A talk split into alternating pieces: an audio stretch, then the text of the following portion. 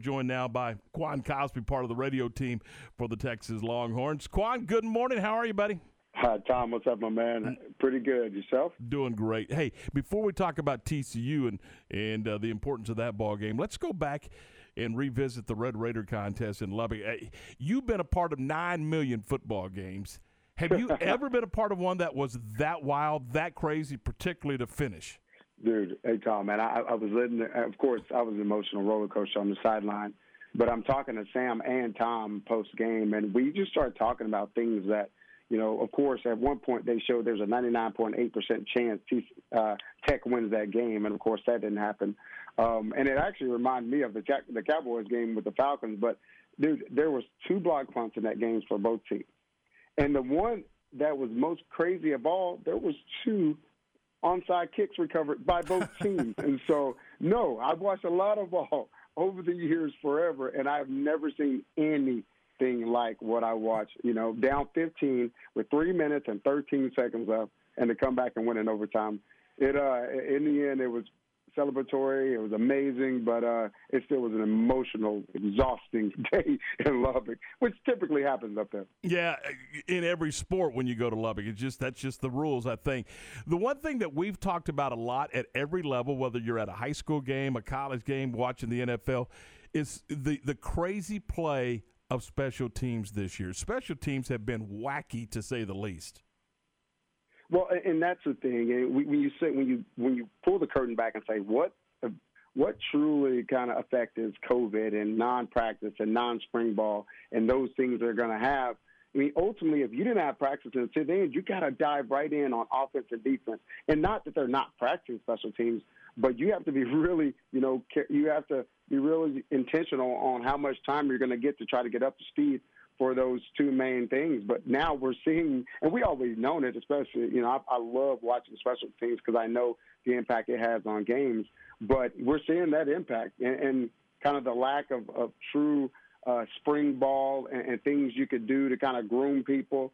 Um, and, and then the, the role that, especially at, I know the, the college level, that, you know, that preferred walk on or that second team guy has on special teams is still being shuffled and figured out. So there's a lot of you know loose ends on each team that, that, in special teams. So um, man, it's it's been crazy, and I think it's going to be for a few more weeks just because of that lack of uh, spring and, and, and summer practice on them.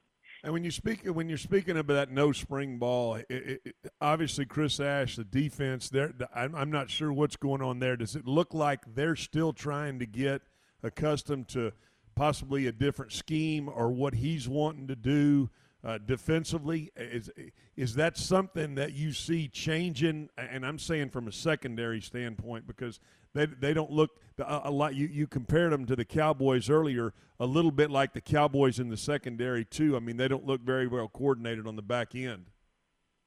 Well, you know what? Actually, assignment wise, they're they've actually been in the spot. You know, ultimately, you're in the Big 12 and you know, Tech has some NFL receivers out there, and they're gonna they're gonna make plays. The problem is after they catch the ball, making the tackle. So, you know, when I went back and watched it, assignment wise, they actually were fairly sound. Uh, the, the problem was the tackling. There was over 20 plus missed tackles in that game, and you know, it, it makes everything look bad. And of course, the amount of score uh, points scored, and, and you go, and it was weird because it was more the third quarter, maybe even leaking into the fourth. But if you go in the first half, they, they were on point. They made the tackles, kind of same plays that they were run. Uh, the interior line, the D line is where they're best at, and they were getting pressure uh, on Bowman. But uh, then, man, they just the tackles. I mean, ironically, their missed tackles is where you know the running back made the long run, and you thought the nail was in the coffin. But uh, ultimately, it, it worked itself out because if, if Tech has a sustained drive and run the clock out, of course, Texas lose by a long one. So it, it was just a wacky game. But yeah, I think sound. Uh, I don't think you make major crazy, you know, changes, but uh, you you do have to fundamentally get back to uh, uh, just wrapping up and taking care of business.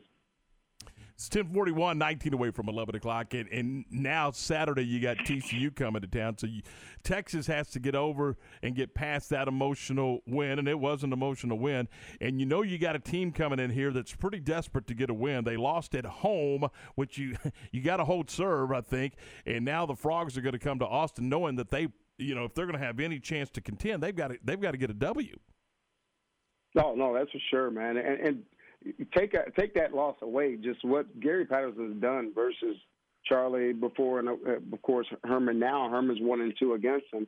Uh, he he kind of have the, the Texas coach's number, uh, home and away. So he's going to come in confident, and they're going to come in ticked off. You know, they're they're going to hope that Texas is still emotionally drained from an unreal trip to Lubbock, and so uh, they're going to have to play sound. I know they're not. They have a weird deal at the quarterback position. Um, their old line struggling a lot, which Texas D line is playing well, so that'll be an issue. But man, you just never know when you get into Big 12 play.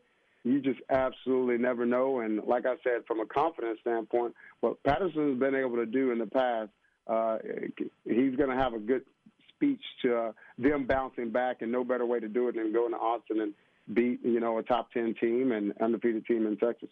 Quan, what are your thoughts on the production of Joshua Moore this year?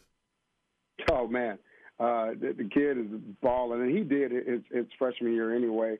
But uh, he's a absolute baller. He's repping that number six, so that adds to my uh, love for the, the season he started out. But really, Sam's spreading it around. You know, there was one game, seven different receivers caught a touchdown, and and now Jake Smith is coming back from a slot standpoint, who was the original starter. So um, it, it just is really uh, Moore is leading the way. Eagles had a great game last week, so the receiving corps has been a huge strength with the, the helping the, the senior quarterback. It's 1044, 16 away from 11 o'clock. Hey, hey, Quan, before we let you get away, we got to talk about your Mart Panthers, man. They, uh, they're cooking with Crisco right now. They're playing well. Oh, man, they're cooking with Crisco, and not just, you know, fresh Crisco. It's already warm. It's actually had a little You know, it's that grandma's Crisco that you put back on the stove and you reuse it because it has that flavor. No, man, Martin's balling right now. They have uh, have some family like down there, of course, like I will probably until I leave this earth. But uh, they're just man, they're playing confident. They're doing what they need to do. They look like they're in. You know, everybody's affected by this thing, but they look like they're in week ten form. And speed does that. You know, speed does it. They're a machine. Uh, they whether it was advised or not, when they couldn't practice, they found a field, and Mart has plenty of them to work on their craft. And so, uh, kudos to to their staff down there and the players just making it happen and keeping that tradition, that Panther pride and tradition rolling. Hey, we appreciate your time. Thanks for popping on, and uh, look forward to uh, the, the broadcast tomorrow as the Horns take on the Frogs. And uh, we'll talk to you soon. Hey man, appreciate it. Glad Baylor's playing again. Uh, we'll see what happens uh, this week from their standpoint in conference play. But I know the Baylor Bears and their fans are happy to see some football as well now. So hey, watch, hook 'em, man. Good talking to you guys. All right, we'll see you later. Quan Cosby.